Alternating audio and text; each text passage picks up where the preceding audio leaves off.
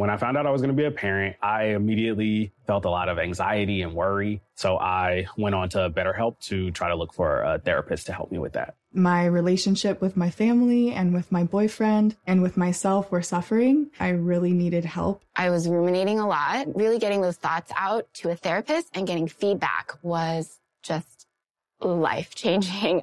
If you're thinking of giving therapy a try, visit betterhelp.com slash stuff today to get 10% off your first month. That's BetterHelp, H-E-L-P dot com slash stuff. In Puerto Rico, there's adventure around every corner and natural treasures waiting to be explored, like El Yunque, the only tropical rainforest in the U.S. Get swept away by natural beauty and come away with unique stories that could only be experienced in Puerto Rico and that remind you why you travel in the first place. Visits end, but stories last forever. You don't become a part of the island, it becomes a part of you. No passports required for U.S. citizens and permanent residents. Learn more and plan your trip at discoverpuertorico.com. Hey, everybody, Chuck here. I saw a UFO last night. Actually, that's not true. But it would be a great story if I were setting up this episode for March 1st, 2012 How SETI Works Search for Extraterrestrial Intelligence. Welcome to Stuff You Should Know, a production of iHeartRadio.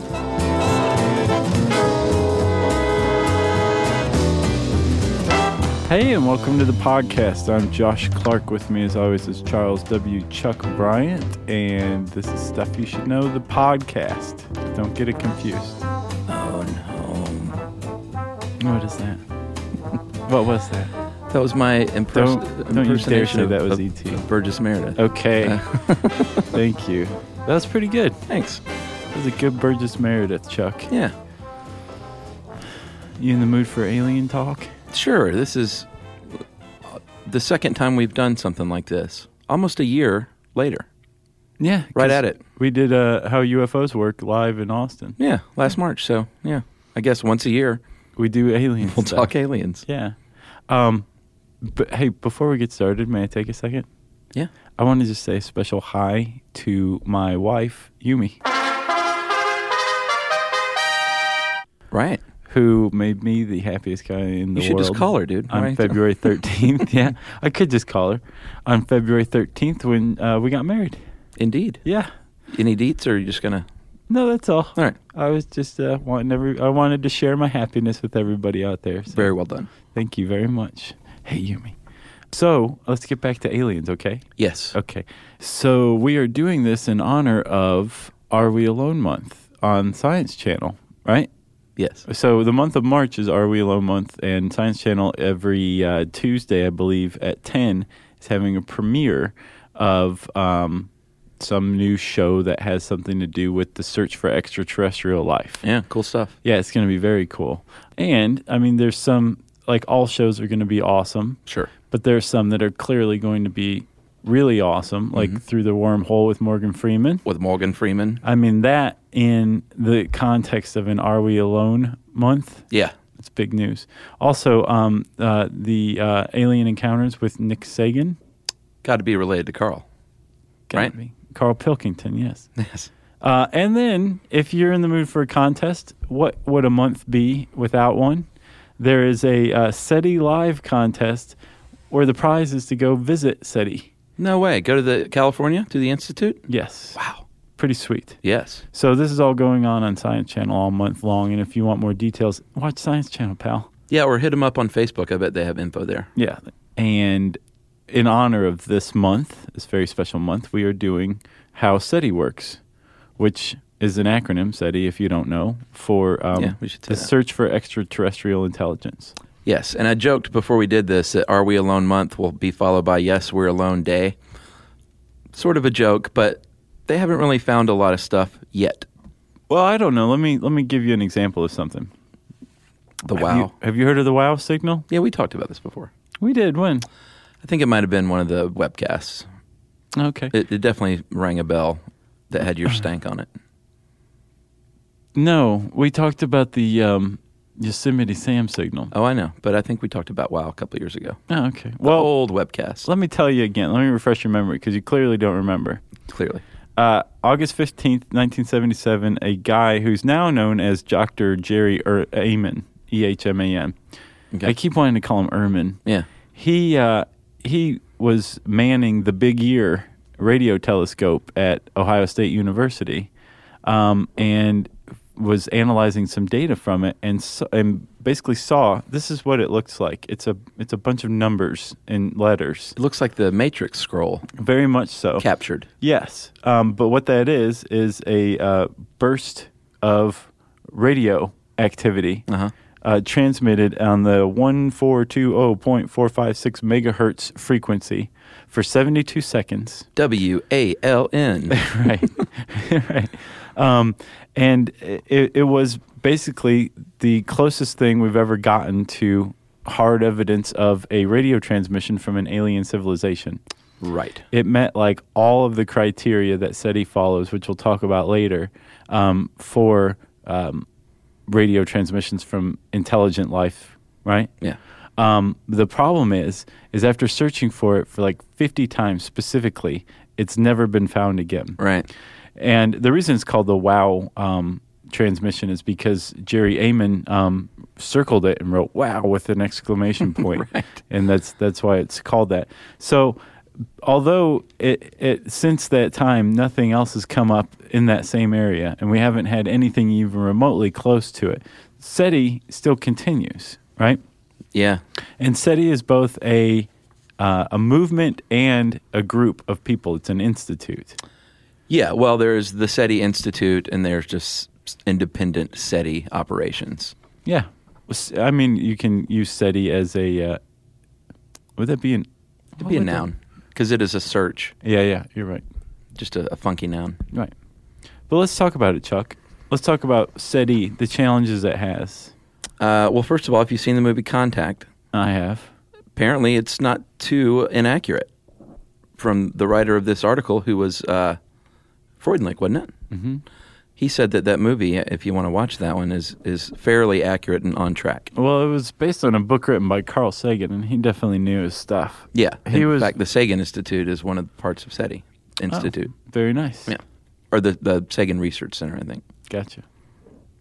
So go ahead. You were saying?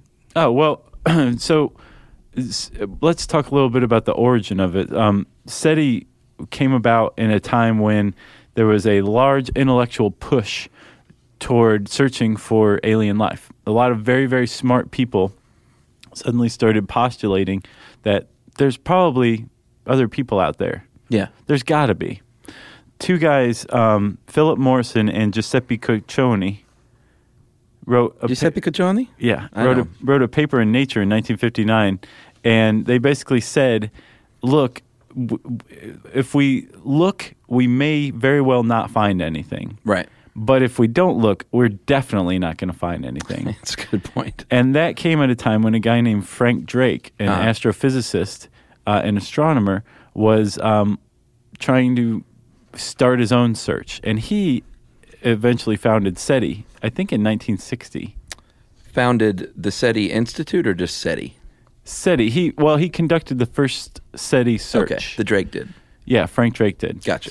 And it was based on something called the Drake equation, which I find just utterly fascinating and refreshingly understandable as Uh, far as like uh, theoretical math equations go. Yeah. N N is the number of civilizations in the Milky Way whose electromagnetic emissions are detectable. So N equals R uh, times FP times NE times FL times FI times FC times L. And then there's the R is the rate of formation of stars over the lifetime of the galaxy, and that's anywhere from like 10 to 40 a year.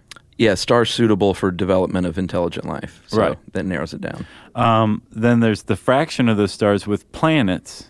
FP. Then there's the average number of those planets that are Earth type, meaning suitable for life as we understand it. Yeah, that's the E. NE. That's about 50% of the 50% of stars with planets. Boy, so that- we're starting to yeah. whittle down pretty quickly.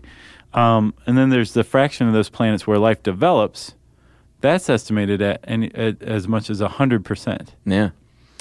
And then there's the fraction of life that develops intelligence. So it's not just enough to be an amoeba, you have to be an amoeba capable of creating a radio. Right. Um, that's pretty low as well, um, about 10%. Um, and then another 10% is the fraction of planets where intelligent life develops technology such as radio. Yeah. That's Okay. FC. So you've got life, And then L. intelligent life, and then technology. Yeah. And then you have the lifetime of that communicative civilization in years. So boom. Multiply that on out. You got your Drake equation. And you have as little as one, as much as billions. Well, plus it's it's as little as one or billions because it, you know, those are. It depends on what value you put in there, and everyone's going to put in different values. So the Drake equation is going to have a wide swath. Yes. Makes sense. Yeah. Um, so you've got this. This is the framework, the the Drake equation created by Frank Drake, the founder of SETI. This is the the framework that SETI conducts its research with. Like one of the things they do is try to figure out exactly how many stars out there have planets with that are suitable for life. Um, to really kind of plug in the best possible data into the Drake equation and to help them figure out where to look. Because there's three main challenges for SETI that they face just as a concept and an organization. Yeah. And they are, um, you, you have a really big sky out there, right? Yeah. You have a lot of frequencies that could, that uh, you have a lot of radio frequencies, and um, you have a limited amount of telescopes. Not much equipment No, because it's very expensive. exactly. And while SETI is funded to a large degree, it's not funded to a large degree compared to like like when it was part of NASA. Mm-hmm. I think it was only like one percent of their budget. Even still, that was like the most money SETI's ever had. Yeah, but they're they're pretty well funded. The SETI Institute is so as far as private funding goes, they're doing okay. Yeah. I mean, they're nonprofit, obviously, so they're not getting rich. You know what I mean? No, they're they're kind of hurting right now. Oh, are they? Uh-huh. Oh, I thought they were doing all right. No, uh, the they also receive federal funds, and that's all but dried up right now because of the economic downturn. Yeah, SETI's the first to go, isn't it? Yeah. Uh, all right, so you proposed the three problems. Um, here are a couple of approaches for the large sky problem. A lot of area out there. So they, they have two approaches there. The wide field search, basically casting a wide, non-specific net over, uh, you know, a low resolution over a long period. I'm sorry, a short period of time over a wide area, could get you some nibbles if you were fishing, let's say. But it's going to be difficult to find out exactly like where the stuff is coming from Right. uh, or a targeted search, which is what my money would be on, which are uh, limited to sun-like stars. Like they basically factor in more of Drake's equation in this one. Say, let's look at places where we might find, uh, you know, target these things where we might find ETs. Right. Um, and they do both of those depending. They have various projects going on, ongoing, um, and some are targeted, some are wide field search. Yeah. Um, so they're kind of covering their bases as much as possible. Um, the next challenge was, you know, what frequency to to listen for, to listen to. You know, like Yeah, it's you- not a radio dial. no, but even, even with a radio dial, even with like a walkie-talkie, like if you've ever used one of those, Oh, like yeah. if you're not on the right frequency, you are going to miss everything that's being told Sure. to you. So there's, like you said, it's not a radio dial. It doesn't go from like 88.5 all the way to 107.5. There are billions From alternative to country. in other words. Exactly. Um, there are billions of radio frequencies, and they, um, I mean, which one are you going to listen to? You, you can listen to them all, but again, you're cycling through them. Uh, you're not able to spend a lot of time. It's Yeah. much like the the same dilemma with the sky you have with the radio frequencies. Plus, they're full of noise. Yep, that's another A problem. big too. problem. Natural occurring stuff. Right. Um, but there is a window in the radio frequency that's called the water hole, which is pretty cool. Yeah. Um, it's a natural place in the radio frequency spectrum. Um, and by the way, radio is they're light waves. Yeah. It's a type of, of light wave, um, but they're very specific. They exist on a specific frequency. But um, in this sp- the spectrum, the band, there's this thing called the water hole, um, which goes from the one to ten gigahertz range Yes. and it has very little um, na- natural background noise. Yeah. like very few things, you know, broadcast in this frequency. And the reason being, um, the the these frequencies are caused by hydrogen atoms and hydroxyl ions, both of which are constituents of water, which is why it's called the water hole. And they suspect that for a couple of reasons, alien civilizations would be aware of this. One, that it's just so profoundly unique in the radio spectrum that if you had any kind of awareness of the radio spectrum, you would stumble upon this. Yeah, and that you would intentionally broadcast in a low noise frequency Exactly. because you want to be heard. Sure. Yeah. I mean, anybody who broadcasts on the radio wants to be heard, right? Sure. Um, and then the other reason they think that alien civilizations would know about it is because water, with which it's associated, um, is considered a um, an essential to life and therefore universal among intelligent life. It's not geocentric. The concept of water is Right.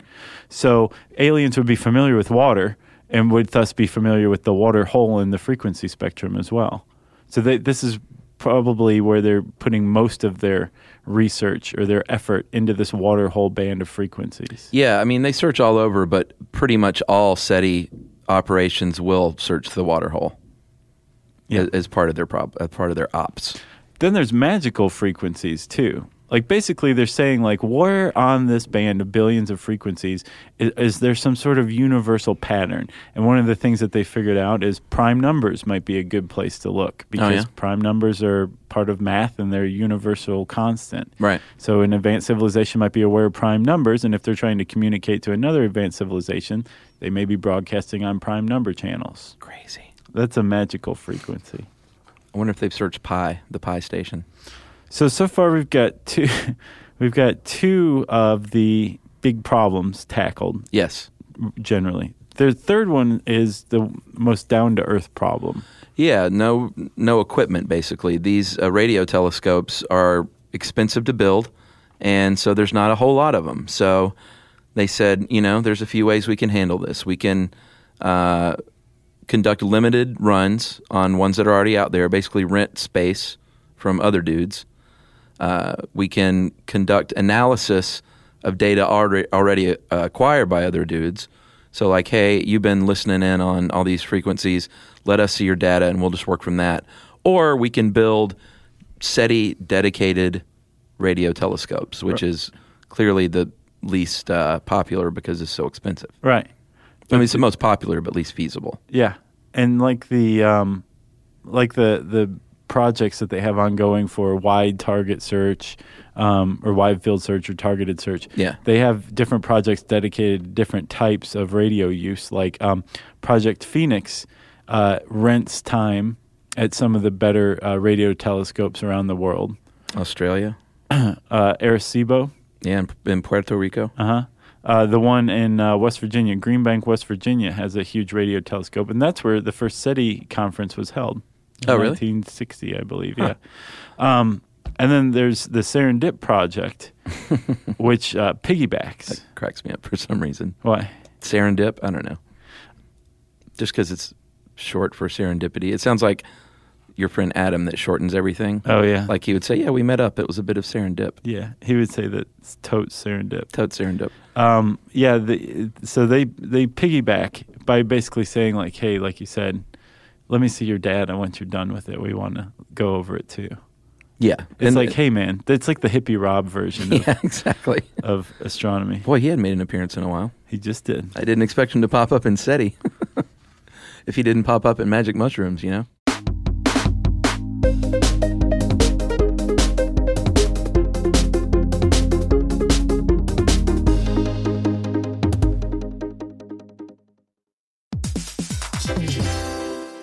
All right, game off. Let's pause here to talk more about Monopoly Go. Because in Monopoly Go, you can team up with your friends for timed tournaments where you work together to build up each other's boards. It's very nice. That's right. And the more you win together, the more awesome prizes you unlock. And there's so much to get. I'm talking about unique stickers that you can trade with friends to complete albums for big prizes, cool new playing pieces to travel the boards with, or hilarious emojis for taunting friends when you smash their buildings or heist their vaults. Plus, Monopoly Go feels new and exciting every day with constantly changing tournaments and challenges, like digging for treasure or a robot pachinko machine. And there's always new timed events that help you win big, like massive multipliers for everything you win or rent frenzies. That's right. There's always something fun to discover in Monopoly Go. So get off the bench and go download it now for free on Google Play or the App Store. Game on.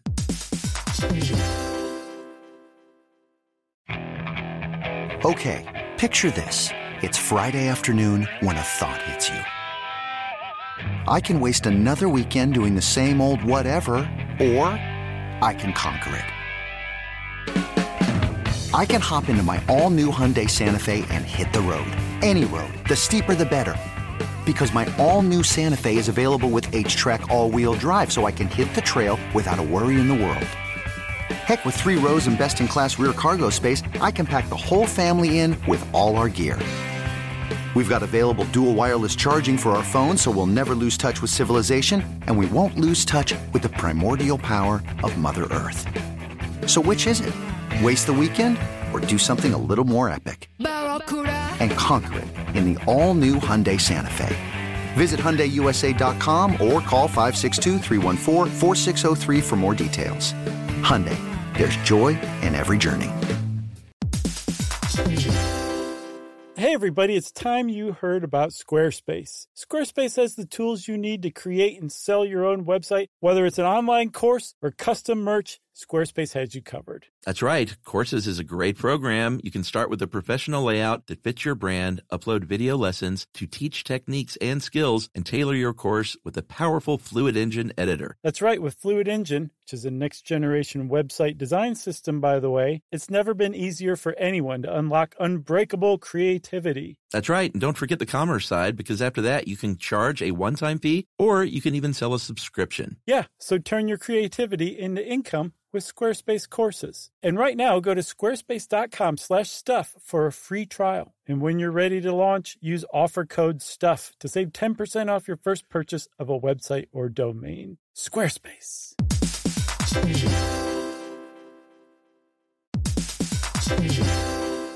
Hey, everybody. Did you know that Boricua is the name for someone from Puerto Rico? But it's more than just a name, it's a way of life and representation of the vibrant spirit of the island. Yeah, that's right. It's an island that's filled with adventure around every corner and natural treasures waiting to be explored, like El Yunque, the only tropical rainforest in the entire United States. That's right. Or you can get swept away by natural beauty and come away with unique stories that could only be experienced in Puerto Rico that remind you of why you travel in the first place. Visits end, but stories last forever. You don't become a part of the island, it becomes a part of you. That's right. In Puerto Rico, you can forget where you came from and embrace where you are. No passport required for U.S. citizens and permanent residents. Learn more and plan your trip at discoverpuertorico.com.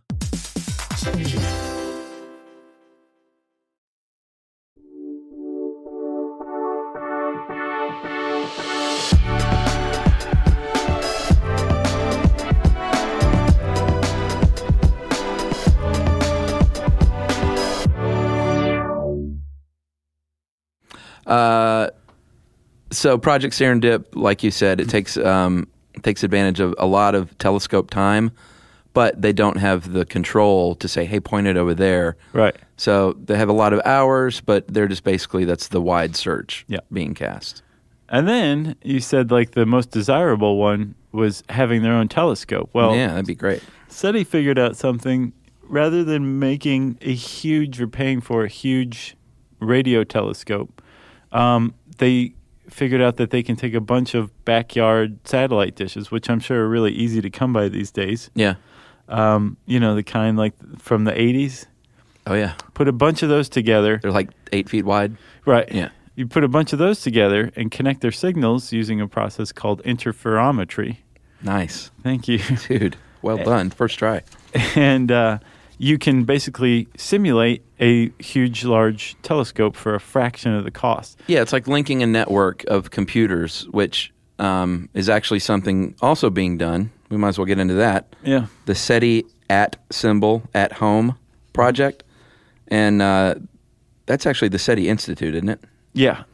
So they decided that, hey, instead of building a couple of supercomputers to analyze this data, because that's one of the big problems is there's so much data It's not like you can just plug it into your laptop. Right. But you can plug a tiny chunk into a laptop and network a bunch of laptops together to do the power of these supercomputers, and that is what they've done, and you can participate. Yeah, it's pretty ingenious. Um, and there's uh, there's other things that I think SETI at home started it. Now there's things like folding at home, Oh, really? which you um, simulate protein folding for cancer research. Same thing. Huh.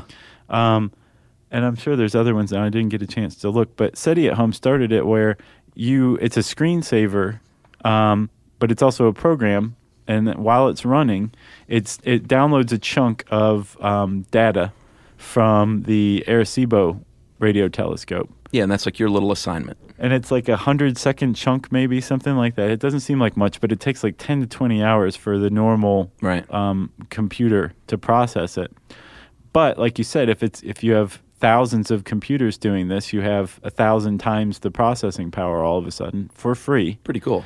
Uh, and while your computer's analyzing it, it's making notes of all of this stuff using SETI's algorithms. Yeah. And then it uploads the results to SETI and then downloads another chunk for anal- uh, analysis. And dude, I bet this is a very popular thing to do for stargazers, Oh, yeah. for stargazing nerds of the world. There was a guy I remember um, who was in Arizona, I think, and he uh, was fired from his job as like the IT head for the Department of Education in this one community um, because he he booted SETI at home onto all the computers without asking.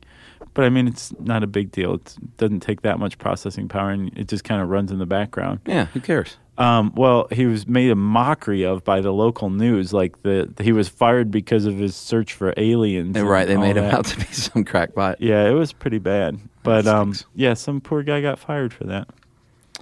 SETI at home got him fired. That's sad. I bet he got a job with SETI or something, though. I'm I don't bet that. You don't think so? they just said, sorry, thanks anyway. Pretty much.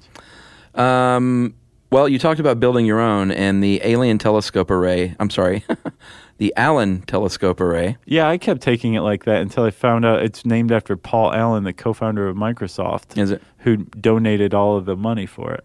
Well, that is uh, still underway um, as far as its construction. I think they they were down for a little while because of a lack of funding, and uh, it's a twenty six million dollar deal. But I think as of uh, 2011, they were up and running again, and part of it is complete to the extent I think where they can use it for for things. Right. But they're still not finished with it. I don't think. No, they're not. They they have enough money to construct it, but they didn't have enough money to run it. So they have like a skeleton crew on it right now. Gotcha. But it is operational. I think It is. Um, they're hoping that they're they're going to be able to fund it by um, leasing some time on it to the Air Force, who is interested in using it. They should try a bake sale. I know. You know. You know, it'll be a great day when schools have all the funding they need, and the Air Force has to hold a bake sale to buy a stealth bomber. That'll be the day. Somebody should put that on like a bumper sticker or something. That's, we could shorten it, but yeah, agreed. Uh, should we mention the Fermi paradox? Yeah, it's as good a time as any. I mean, one of the things that happens to SETI is that they're constantly pummeled by critics, and a lot of them cite the Fermi paradox too. Well, here's what SETI Institute says, because I, I dug into their FAQ a little bit. On one of the questions was, "Why do we think that there might be life out there?" Quote. And SETI said, uh, "You should keep in mind that th- we are one planet around a very ordinary star, and there are roughly 400 billion other stars and nearly 100 billion other galaxies. And they think it would be extraordinary if we were the only thinking beings in all these enormous realms." Fermi, Enrico Fermi, said that uh, if it takes life billions of years to develop intelligence and signal or travel to the stars, and there are billions of the worlds in the universe, and the universe is 13 billion years old plus, then why haven't we been visited yet? Yeah, when you look at it like that, the odds are Makes sense. they, they just increase exponentially. It's kind of like a perverted version of the Drake equation used to disprove the existence of life. The anti Drake. Yeah, it is anti-Drake.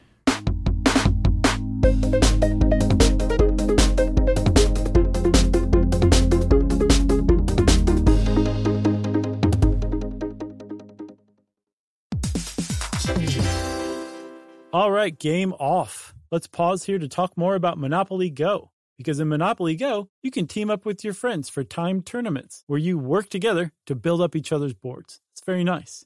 That's right. And the more you win together, the more awesome prizes you unlock. And there's so much to get. I'm talking about unique stickers that you can trade with friends to complete albums for big prizes, cool new playing pieces to travel the boards with, or hilarious emojis for taunting friends when you smash their buildings or heist their vaults. Plus, Monopoly Go feels new and exciting every day with constantly changing tournaments and challenges, like digging for treasure or a robot pachinko machine. And there's always new timed events that help you win big, like massive multipliers for everything you win or rent frenzies. That's right. There's always something fun to discover in Monopoly Go. So get off the bench and go download it now for free on Google Play or the App Store. Game on.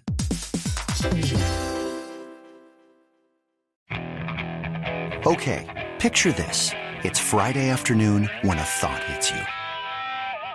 I can waste another weekend doing the same old whatever, or I can conquer it. I can hop into my all new Hyundai Santa Fe and hit the road.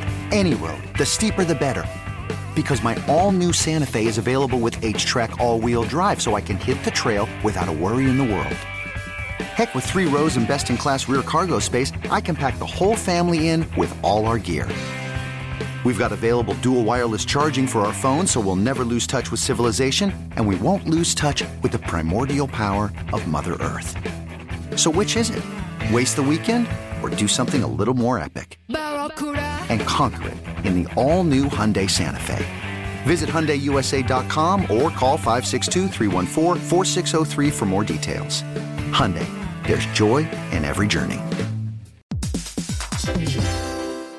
Hey, everybody. Did you know that Boricua is the name for someone from Puerto Rico? But it's more than just a name, it's a way of life and representation of the vibrant spirit of the island. Yeah, that's right. It's an island that's filled with adventure around every corner and natural treasures waiting to be explored, like El Yunque, the only tropical rainforest in the entire United States. That's right. Or you can get swept away by natural beauty and come away with unique stories that could only be experienced in Puerto Rico that remind you of why you travel in the first place. Visits end, but stories last forever. You don't become a part of the island, it becomes a part of you. That's right. In Puerto Rico, you can forget where you came from and embrace where you are. No passport required for U.S. citizens and permanent residents. Learn more and plan your trip at discoverpuertorico.com.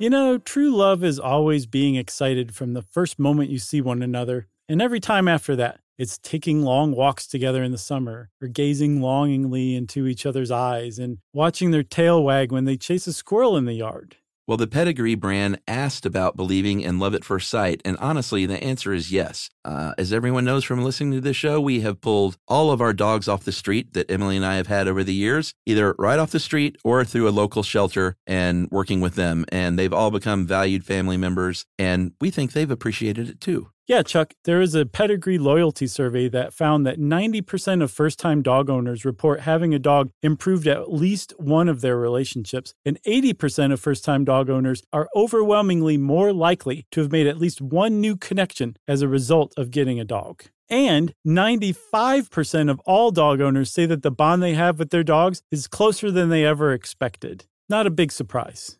That's true. We all know that adopting a dog can lead to a lifetime meaningful connection, and real love can exist between a pet and a pet parent. You got that straight. Pedigree is committed to helping more dogs find loving homes. Opening your home to a dog can help open your heart. And Love at First Sight is closer than you think because it's available at your local dog shelter. Yeah, very important point. You can find love at first sight with the Pedigree Adoption Drive from June 7th to June 9th. And the Pedigree brand will reimburse your dog adoption fees nationwide. That's right. So just visit pedigree.com slash adoption dash drive to learn more and see full terms and conditions.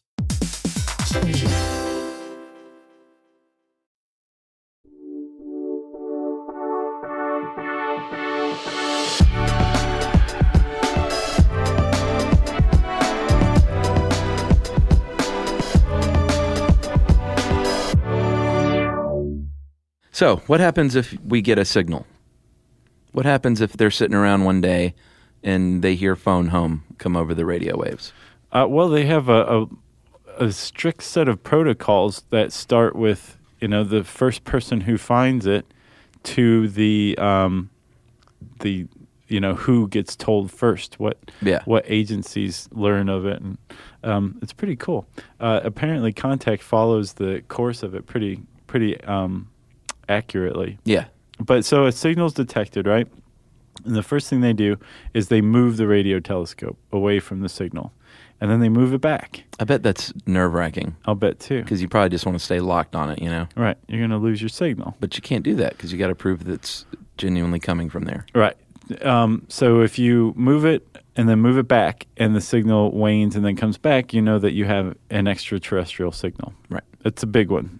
The next step then is to figure out whether you're getting it from like a satellite or Sure. from elsewhere on Earth. Right. Right. Uh, after that, you- you're starting to shake. Your palms are sweaty. Yeah. Um, and you you start to rule out extraterrestrial sources like pulsars, quasars, other things that um, broadcast radio frequencies. By this time, you may have tinkled a little bit in your pants. um, and you are on the phone with another radio telescope, hopefully one on another continent, saying, Hey, can you go check these coordinates and see if Yeah. you're getting this frequency? Point your little machine that way. What do you see or hear? And if they come back and say, Yep, you say, Well, it's time to announce it to the world. Now I got to get out my book, the SETI Institute, the Declaration of Principles Concerning Activities Following the Detection of Extraterrestrial Intelligence. Yeah. And SETI Institute says no one's keeping anything a secret. No, they want it disseminated quickly and widely. Yeah. But they want you to follow the proper channels first. And all the astronomical community gets first dibs on learning of it. Oh, sure. Then after that, you go to the um, UN. Oh, really? Oh, yeah.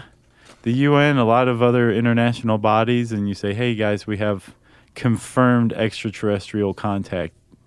And um, they say, awesome. And the astronomer goes along and says, okay, we're moving on to the next people. Eventually, you get to the public, and the person who discovered it um, is meant to have the honor of announcing it to the world. Yes. According to the protocols. Jodie Foster. Mm-hmm. Uh, and SETI is on record, by the way. The SETI Institute is saying that they don't think that there are aliens that we've been hiding in Roswell, New Mexico.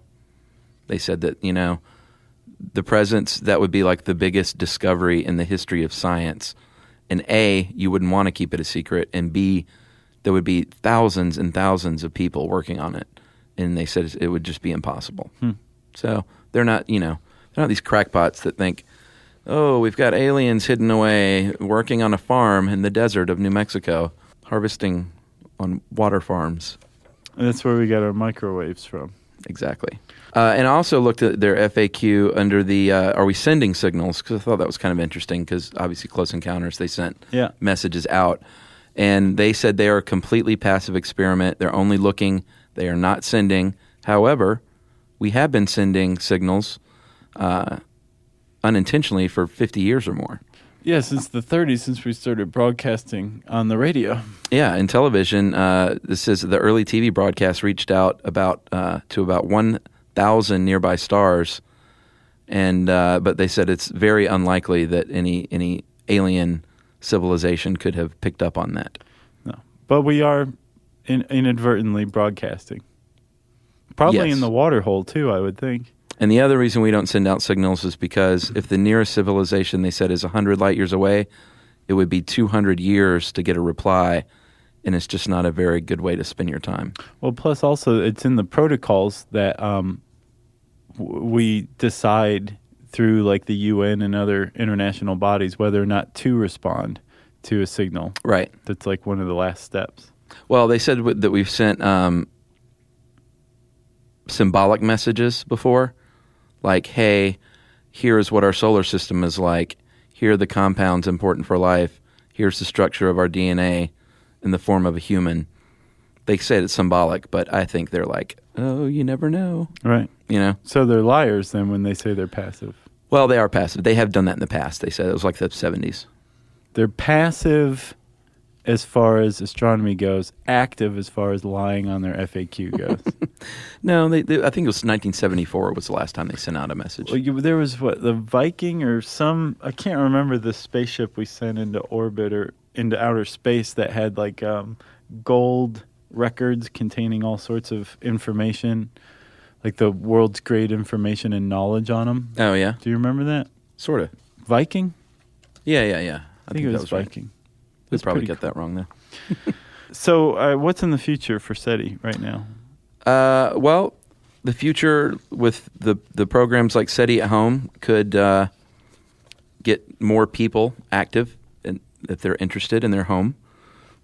Future could be good there. They said they might be um, sending or looking for light at some point because it may not come via radio. It may come via light. Uh, you know, you never know. Yeah, Frank Drake is all about that one now. He says that this is like the hot new field for SETI is optical um, astronomy. Oh yeah. Uh-huh. And of course, finishing up things like the Allen Telescope Array is Yeah. is important. And then there's SETI at home. I mean, if you want to go do that, it's pretty easy to go download. Um, I had folding at home. I've never had SETI at home. Oh, you did folding? Uh huh. Cool. Uh, and then my computer crashed, and I was just like, meh. Oh, really? Maybe that crashed it. I don't know, maybe. I could tell a difference when it was processing. Oh, yeah. hmm Um, and that's SETI. So if this kind of piqued your interest, there's plenty more information out there. Um, you can also check out SETI's stuff on Science Channel um, during Are We Alone month in March. Premieres come on, I think, Tuesdays at 10, starting March 6th. Every Tuesday, Yep. like moonlighting. Mm-hmm. Um, was it was that on Tuesday? I think so. I seem to remember being drawn to the television on Tuesdays. I think it was Hmm. moonlighting and A Team, Nice. or was it moonlighting and Love Boat? No, it was Love Boat Fantasy Island. Yeah, yeah. Those two were definitely together. Yeah. Let's see, recapping. What else was at the beginning? I'm married. Yeah. You, me, and I are married. Um, and I guess that's it. If you want to read SETI, you can type that word into the search bar at howstuffworks.com, S E T I, and that will bring up this very nice article, including cool graphs and screenshots from SETI at home for some reason. Yeah. Um, and since I said search bar, I think I said handy search bar even, um, it's time for listener mail. All right, Josh, I'm going to call this uh, Lucha Libre slash American Wrestling from Zach. That was a good one. Uh, Chuck, you suggested that wrestlers carry fake blood packs. Uh, not quite true, or at least usually not true. Instead, most wrestlers carry a razor blade in order to blade their foreheads. I've heard this actually. I knew that. They'll cut, make a little cut and bleed uh, right around their hairline after being hit in the head with a chair or a cage or another hard weapon. Uh, you were also talking about the big companies in America. The WWE is the biggest right now, with TNA as the second biggest, and Ring of Honor is the third. Uh, WWE and TNA are on big TV networks, while the Ring of Honor is only on the air in certain markets.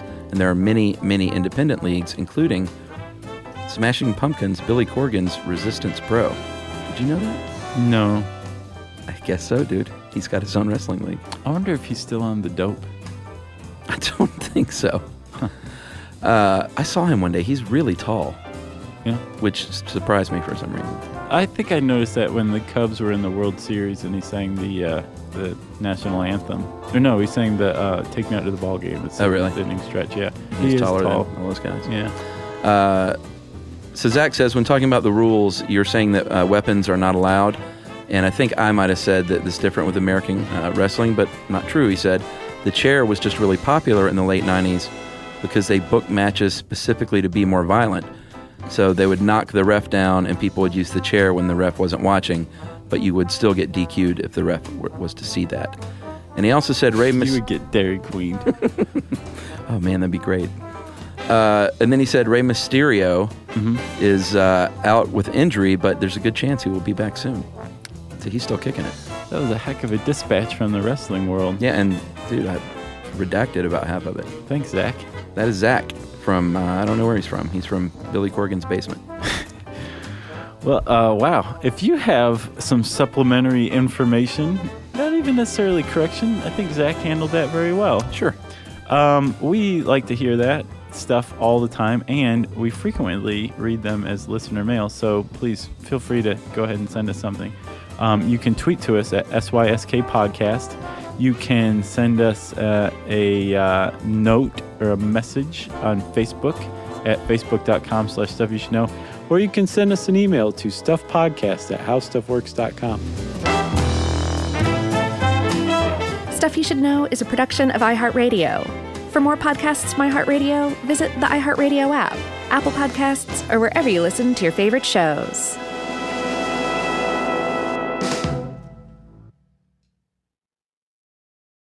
Hey, if you haven't heard of Visible, well, now you have. They're the wireless carrier that's making wireless visible. It's in the name. Switch to Visible, the wireless company that makes wireless visible. Get a one line plan with unlimited 5G data powered by Verizon as low as $25 a month every month, taxes and fees included. Use promo code STUFF20 to receive $20 off your first month for listening to this podcast. Switch now at visible.com. For data management practices and additional terms, visit visible.com. The visible monthly rate is $25 per month.